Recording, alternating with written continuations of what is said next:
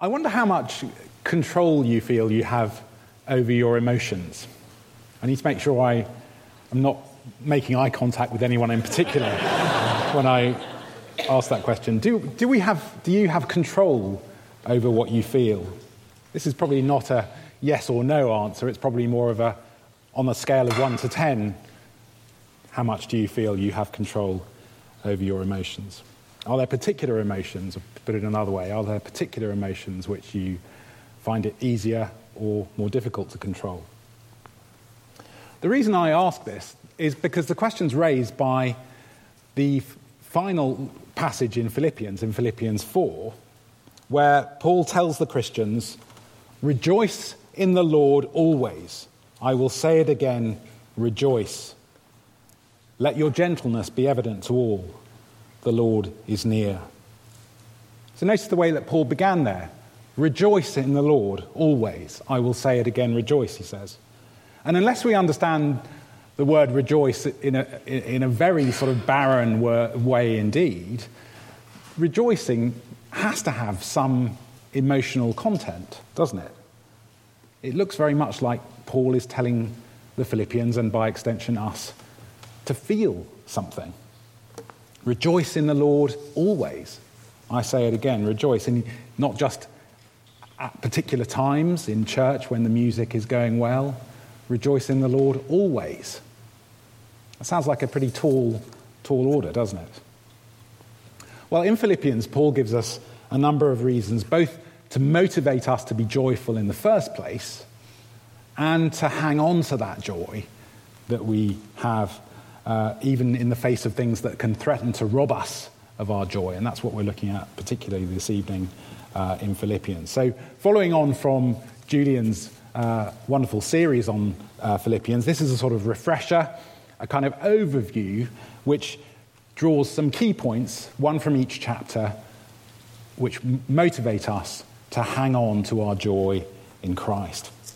Even when we despair of ourselves, when we feel disappointed, when we lose hope, and when we feel far from Christ. Those four sort of states that we can find ourselves in are find, I think, helpful responses in each of the four chapters in Philippians.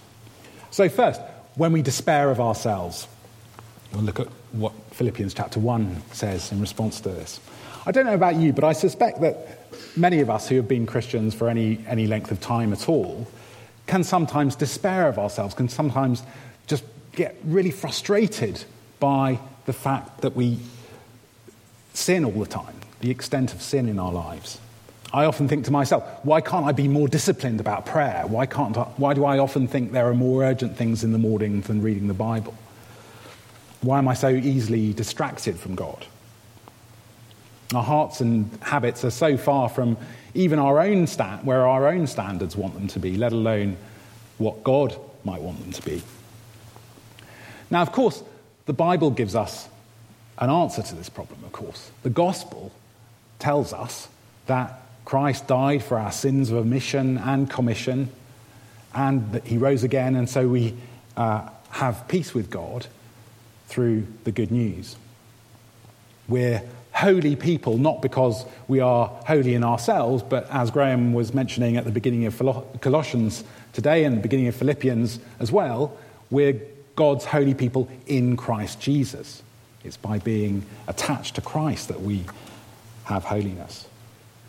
But Philippians 1 doesn't actually major on that. Paul focuses on reassuring the Philippians another way. And this comes in the, uh, in, in the first chapter in verses 4 to 6, where Paul writes, I always pray with joy because of your partnership in the gospel from the first day until now, being confident of this, that he who began a good work in you will carry it on to completion until the day of Christ Jesus. That's a verse that, through my Christian life, I found immensely helpful. Uh, that last verse in particular, where where Paul says, being confident of this, that he who began a good work in you will carry it on to completion until the day of Christ Jesus. God has begun to work in us if we have faith in Christ, and He's chosen us, He's called us, He's justified, He's done that already. And the key thing is that He's not like us. He doesn't get distracted. He doesn't go upstairs and uh, forget what he's gone up upstairs for. He doesn't sort of go onto his computer to send someone a message and get distracted by a, an Amazon sort of tweet or something. Um,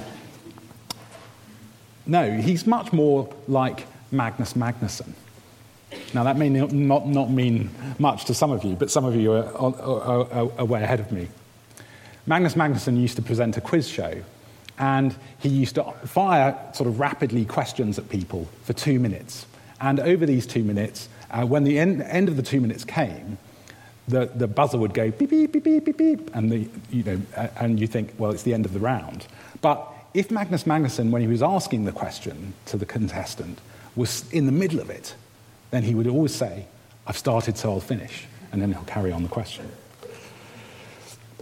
So that's God's attitude to us. I've started, so I'll finish. That's the wonderful truth that he who began a good work in us will bring it to completion until the day of Christ Jesus. All the way through the Bible, we see God doing this. We see this in the Old Testament with his people collectively and with individual Israelites, like Elijah when he's depressed and exhausted at the end of 1 Kings 18. God sends his power to Elijah. Or in the New Testament, in the case of Peter, Christ says to Peter, You are my rock, and on this rock I will, fa- I will build my church, and the gates of hell will not prevail. And then Peter goes and betrays Christ, denies him three times. And yet, Christ perseveres with Peter. And in church history and with us, God acts in the same way. And we've got that same God. It's, that's still Him who's carrying on the work in us. And that's a great reason to rejoice that whatever the state of our hearts might be, however much we might despair of ourselves, we can be confident that he who began a good work will carry it on to completion. God says, I've started, so I'll finish.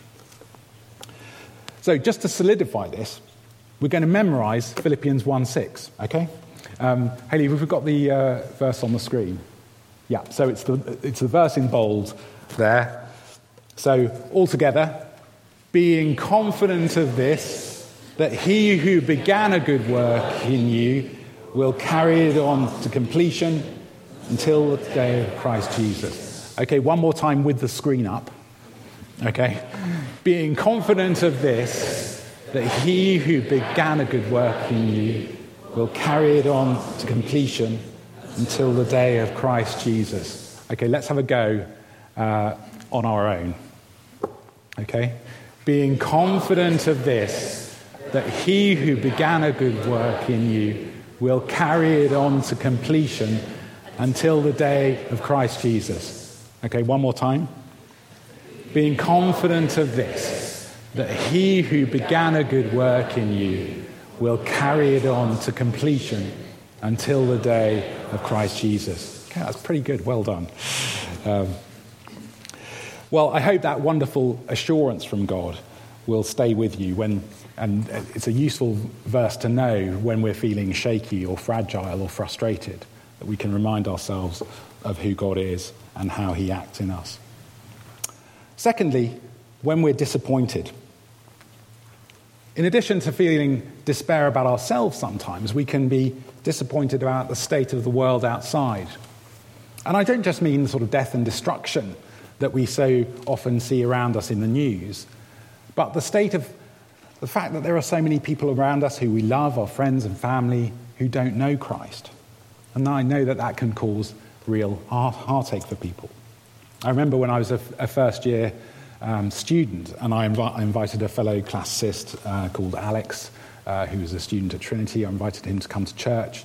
And I thought earlier in the week that he'd said he would. And so I went, went round at sort of 5.30 or whenever it was to his room and, um, and he said, uh, oh no, sorry, sorry, I don't want to come. Um, that sort of thing, and I remember walking back to, back to King's um, and feeling really depressed and thinking, you know, can I really carry on doing this all my life, you know, inviting people and getting um, turned down like this? Perhaps you've had something like this experience, praying for, for people for a long time, inviting them. It's wonderful to hear that um, so many people came to ARU events, and I don't want to sound all sort of doom and gloom, um, but we can, we can get disheartened by when we invite people and they don't come, and I hope that doesn't happen over the next couple of weeks with the CICCU uh, events week and with uh, the Hope Festival, as it's now been christened by Steve. um, but um, well, if we ever do experience that kind of disappointment, it's worth hanging on to the promise, the wonderful promise that God makes through Paul in Philippians 2, verses 9 to 11. Andrew's read this already, but Philippians 2, 9 to 11. Therefore, God exalted him, that's Christ, to the highest place and gave him the name that is above every name so that the name of Jesus every knee should bow, in heaven and on earth and under the earth, and every tongue acknowledge that Jesus Christ is Lord to the glory of God the Father. So this passage gives an amazing promise of the future where every, everyone will eventually realize who Christ is. Every subterranean knee and every t- terrestrial knee and every heavenly knee will bow. uh, and confess that Jesus Christ is Lord to the glory of God the Father. Now, Paul's not being sort of glib here. Paul knows what it is to experience that struggle, that agony, the difficulty of the Christian life. In, in verses, if you look back to uh, chapter 1, if you've got a Bible in front of you, if you look back to chapter 1, you can see in verses 13 and 14, Paul talks about being in chains. And then in verse 17, he talks about how people, while he's in chains, other people are stirring up trouble for him. And then in the last verse in chapter 1, he talks about struggle. Christian ministry, Christian life is a struggle. So Paul knows, knows what it's like to go through this disappointment, this difficulty, but he doesn't let them overwhelm him. Instead, he knows that one day every knee will bow to Christ. And so he doesn't have to uh, let his disappointment overwhelm him. So carry on inviting people and carry on praying for people because we can hold out that wonderful vision of the future in which every knee will bow to Christ. Beyond that struggle, there is that future in which Christ's supremacy will be recognized by everyone. Of course, that means that there will be some people who are exclu- excluded from the glory, who will acknowledge Christ's lordship reluctantly, even raging against him still.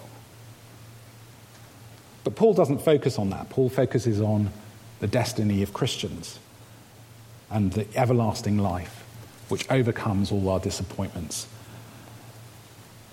At the name of Jesus, every knee will bow in heaven and on earth and under the earth, and every tongue confess, acknowledge that Jesus Christ is Lord. Isn't that, that fantastic?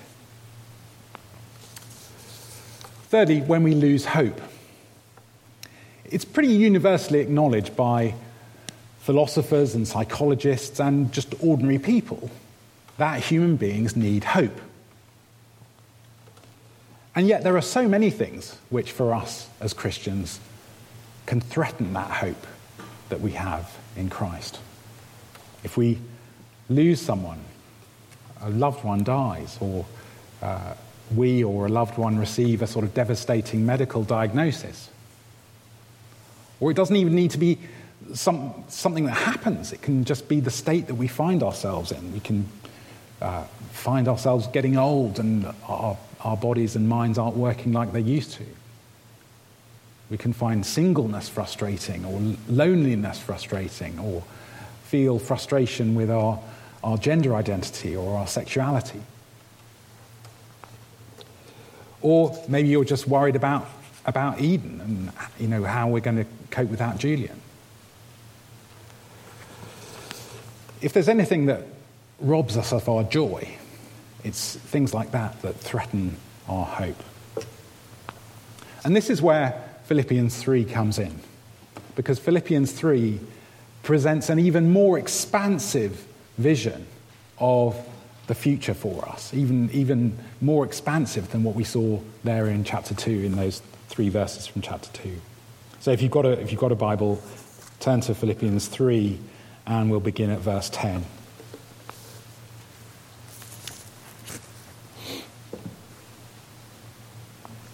I want to know Christ, yes, to know the power of his resurrection and participation in his sufferings, becoming like, in his, in, like him in his death, and so somehow attaining to the resurrection from the dead. Not that I've already obtained all this or have already arrived at my goal, but I press on to take hold of that for which Christ Jesus took hold of me. Brothers and sisters, I do not consider myself yet to have taken hold of it. But one thing I do, forgetting what is behind and straining towards what is ahead, I press on towards the goal to win the prize for which God has called me heavenward in Christ Jesus. And then skipping on to verse 20. Our citizenship is in heaven, and we eagerly await a Savior from there, the Lord Jesus Christ, who, by the power that enables him to bring everything under his control, will transform our lowly bodies so that they'll be like his glorious body. Isn't that remarkable? That our bodies will resemble that of Christ, that he'll transform us into his own likeness. And that's the hope that we've got waiting for us, that prize. There was a point a couple of months ago when Vladimir Zelensky announced that he no longer wanted peace. I don't know if you remember that speech that he gave in December. He said, well, he, he, he, he wrote that uh, he no longer wants just a ceasefire, he wants victory to regain Crimea and to retake the occupied Donbass region in the east of Ukraine. Zelensky proclaims Ukraine is on its way to the victory that generations of our people have dreamed of. Well, even more so, God doesn't just promise us peace or an absence of pain, however, however great that a mere absence of pain would be for many of us. But our future as Christians is, again, not just an absence of struggle. That can come with just dying and staying dead. No, we have a promise of victory, that confident expectation of a glorious future, attaining to the resurrection from the dead, forgetting what is behind and straying towards what ahead, what's ahead. Paul talks about this prize. I press on towards the goal to win the prize for which God has called me heavenwards. And not just resuscitated or beefed up bodies, but bodies that are transformed by Christ's power into his own likeness. Wow. We saw this morning that hope inspires love and faith in Graham's sermon this morning. And hope also inspires joy. It also drives our joy. Just to step back for a minute, I don't want to imply that feeling that, joy, feeling that joy is easy. Obviously, sometimes knowing that joy can be very difficult, can be tough, especially if we've experienced any kind of trauma or clinical depression. Now, I don't have any expertise, so I'm not going to try and uh, um, give extensive advice here. I don't have any expertise in dealing with uh, clinical conditions uh, or extreme distress of that kind. I do remember, though, Julian saying that when he was struggling with his mental health really badly, he made an effort really to say the Lord's Prayer every day. And that's all he felt he could manage. Similarly, and this is only a suggestion, if you're um, really struggling, you might think about whether to just try and read Philippians 1 6, the verse we remem- memorized, or one of these verses from Philippians 3 about the future, uh, as much as we can manage. But even if not, know that God is still holding on to you. So finally, when we don't feel close to Jesus, let me just read over the words we began with. Rejoice in the Lord always. I will say it again. Rejoice. Let your gentleness be evident to all. The Lord is near. Do not be anxious about anything, but in every situation, by prayer and petition with thanksgiving, present your requests to God. If we don't feel close to Jesus, we can just remember those four words at the end of verse 5 The Lord is near. Christ is near to us. When Paul uses the uh, title Lord, he almost always uses it to refer to Christ rather than God the Father. And the key to understanding what Paul is getting at here is that he's reassuring the Philippians that the Lord is near, verse 4, sorry, verse 5. And as a result, verse 6, as a result of the Lord being near, we can bring our requests to God. We can bring our requests to God. Paul is saying that Christ is near to us, and so we can pray to him. We can rejoice in his closeness, in his presence with us. Jesus isn't just near in the sense that as God he's omnipresent either.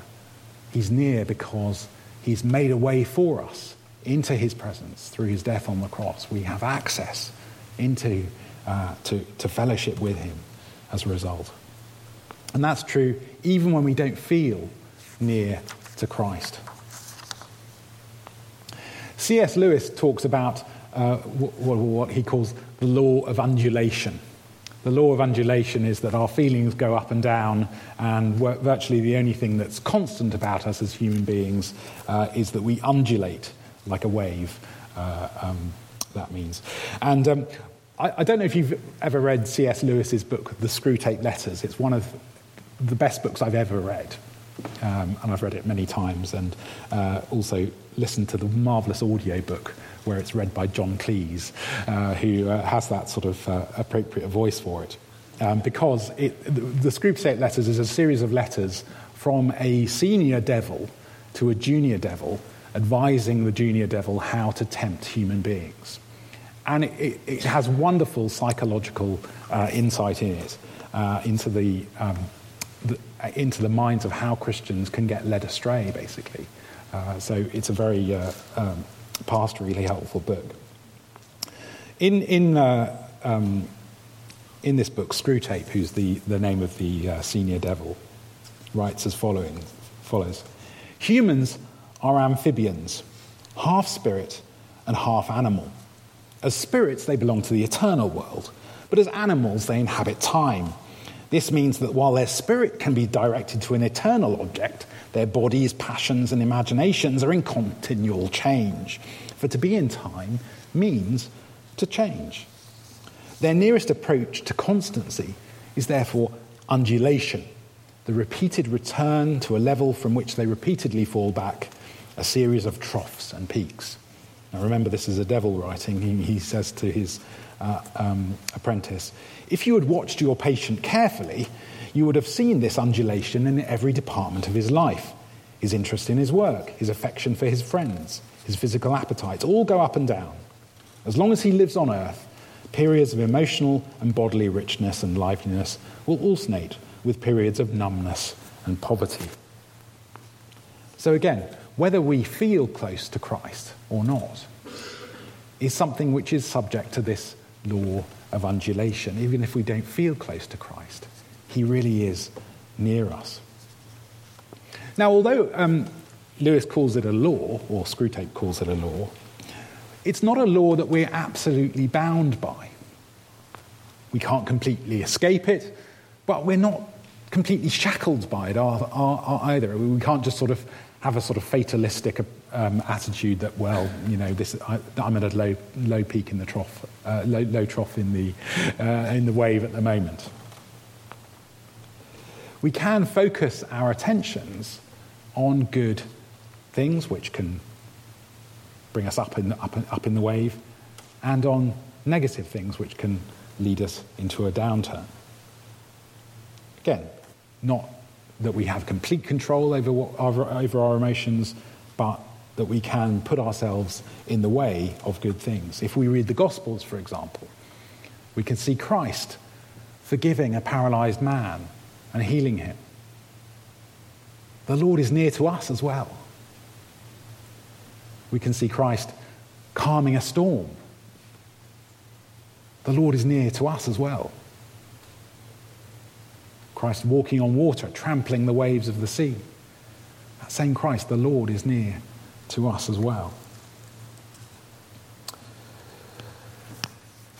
So, as I say, I don't want to imply that we have complete control over our emotions, but we can put ourselves in the paths of good things which can give us joy. And it's when we feel those, that joy ebbing away, perhaps, or threatened, then we can ask the Lord. The Lord is near. Therefore, present your positions to Him. We can ask the Lord not to let something rob us of our joy. That's something I find helpful sometimes when I'm irritated or uh, feeling down about something. I can say to myself, I'm not going to let this rob me of my joy in Christ. Can you remember Philippians 1 6? Time for a bit of a revision. We can rejoice being confident of this, that he who began a good work in you will carry it on to completion until the day of Christ Jesus. Hold on. We can also hold on to the hope of Philippians 2 that at the name of Jesus, every knee will bow, every knee in heaven, on, on earth, and under the earth. That at the name of Jesus, every knee will bow and every tongue acknowledge that Jesus Christ is Lord to the glory of God the Father. And the hope of Philippians 3 attaining resurrection from the dead, pressing on to, towards the goal, to the prize for which God has called us heavenward in Christ Jesus. And we eagerly await a Saviour from heaven, the Lord Jesus Christ, who, by the power that enables him to bring everything under his control, will transform our lowly bodies so that they will be like his glorious body. These are wonderful things to look ahead to. And leaving, leaving aside even that for a moment, in the present, we've seen in Philippians 4 that the Lord is near.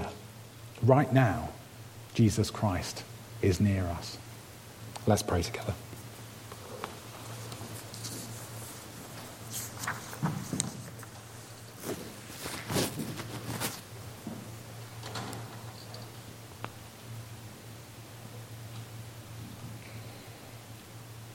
Heavenly Father, too often our, our hearts are indifferent to you and distracted from you. We pray that your Spirit would work in us to fill us with that joy. That joy, in, that rejoicing in Christ, rejoicing in the Lord always. We pray that you'd help us when we find things which threaten our joy that we would turn to you and seek your restoration of us. Lord, we pray, restore to us the joy of our salvation. In Jesus' name, amen.